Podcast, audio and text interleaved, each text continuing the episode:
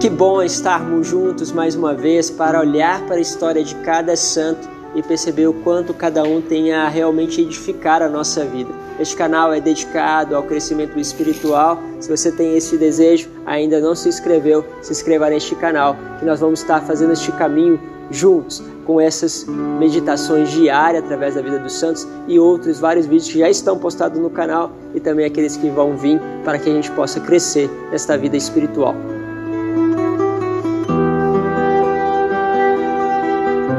Caros, hoje eu quero falar com vocês sobre a vida de São João de Brito. É um português de Lisboa, nascido em 1647. O seu pai, Salvador de Brito, chega a ser realmente governador ali do Rio de Janeiro. Bom, ele tem então uma ligação muito próxima aqui conosco, mas ele desde criança, São João, ele tinha um desejo, poder ir para lugares distantes, anunciar o evangelho, chegar a outros lugares onde ainda o evangelho não tem a sua realmente sede, as suas bases. Você tem um lugar que também você gostaria de ir para anunciar o evangelho? Aonde você gostaria que o evangelho pudesse chegar? Talvez cada um de nós traga algum sonho, mas naquela época, sem dúvida, isso era muito forte, porque estamos falando de um tempo de grandes navegações, de grandes descobertas, e então este talento, esta graça, esse desejo vai se aflorando. Juntou isso tudo com o desejo de também se tornar padre. Ele entra na companhia de Jesus, aonde vai estudar em Coimbra. Ele sempre teve uma, uma vida de saúde frágil, mas essa fragilidade na saúde não impedia ele de sonhar. Muitas vezes a gente tem fragilidades e essas fragilidades vão como que colocando a gente em meio a dificuldades, essas dificuldades vão nos condicionando você pode ir muito além daquilo que você imagina. Você pode realmente fazer experiência de Deus lhe dar forças da onde você não acredita que pode vir. Acho que sem dúvida foi isso que São João experimentou várias vezes na sua vida. Bom, se formou em Coimbra, fez toda esta parte intelectual e logo teve a oportunidade de ir para a região da Índia.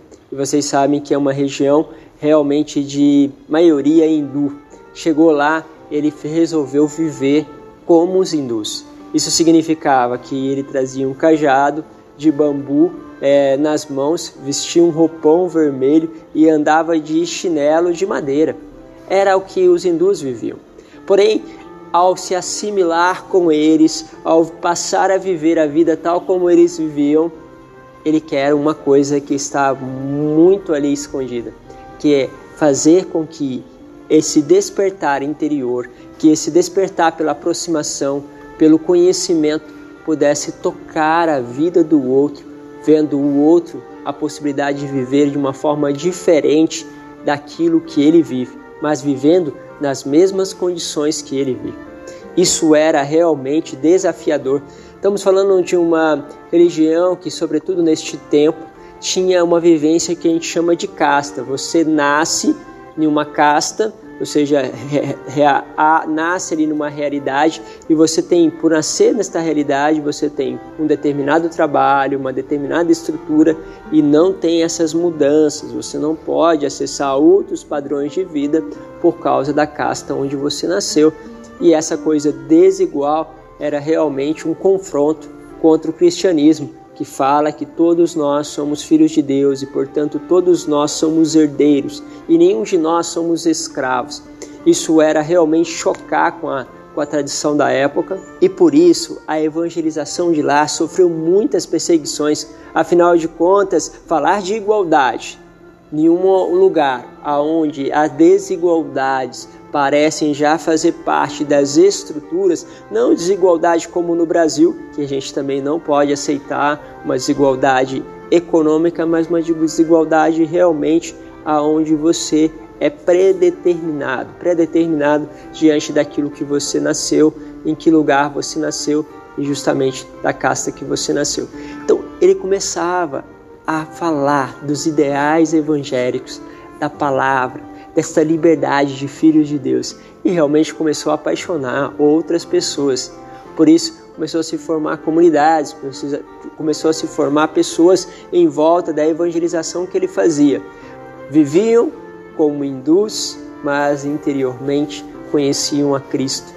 Muitas vezes no nosso trabalho, a gente tem comportamentos lá que a gente precisa ser diferente. Nós podemos estar no meio deles, vestindo com aquilo que é necessário para o nosso trabalho, com toda a dignidade, mas o comportamento interior, os princípios são claramente diferentes.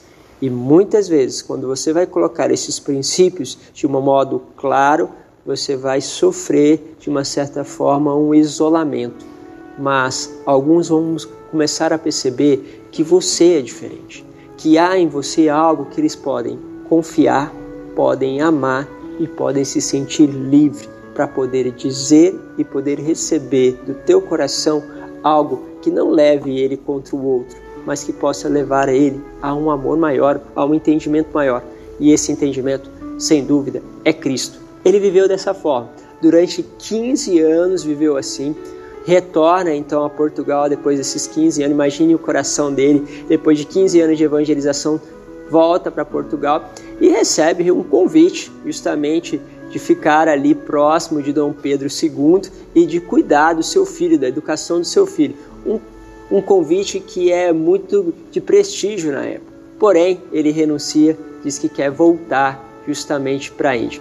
Ao voltar para a Índia, ele percebe que as comunidades da qual ele passou é, sofreram grandes perseguições, muitos tiveram as casas, tiveram a vida ceifada diante das perseguições. Mas ele não renuncia a também a viver isso. Não renunciando à fé, não renunciando àquilo que ele acreditava com todo o seu entendimento, com toda a tua força, de todo o seu coração, ele então encontra o martírio junto com vários outros cristãos que na época resolveram professar a Cristo e falar com a própria vida o quanto eles amavam este ideal, que tornavam todos eles filhos de Deus. Bom, essa é a história de São João de Brito mas cada um de nós podemos ver nesta história um caminho de espiritual, um caminho de despojamento, um caminho de unidade com o outro, para que possamos então conquistar a todos para Cristo. Você tem conquistado as pessoas para Cristo? Se pergunte um pouco sobre isso e nos encontramos amanhã para falar de um novo santo. Deus vos abençoe, Pai, Filho Espírito Santo. Amém.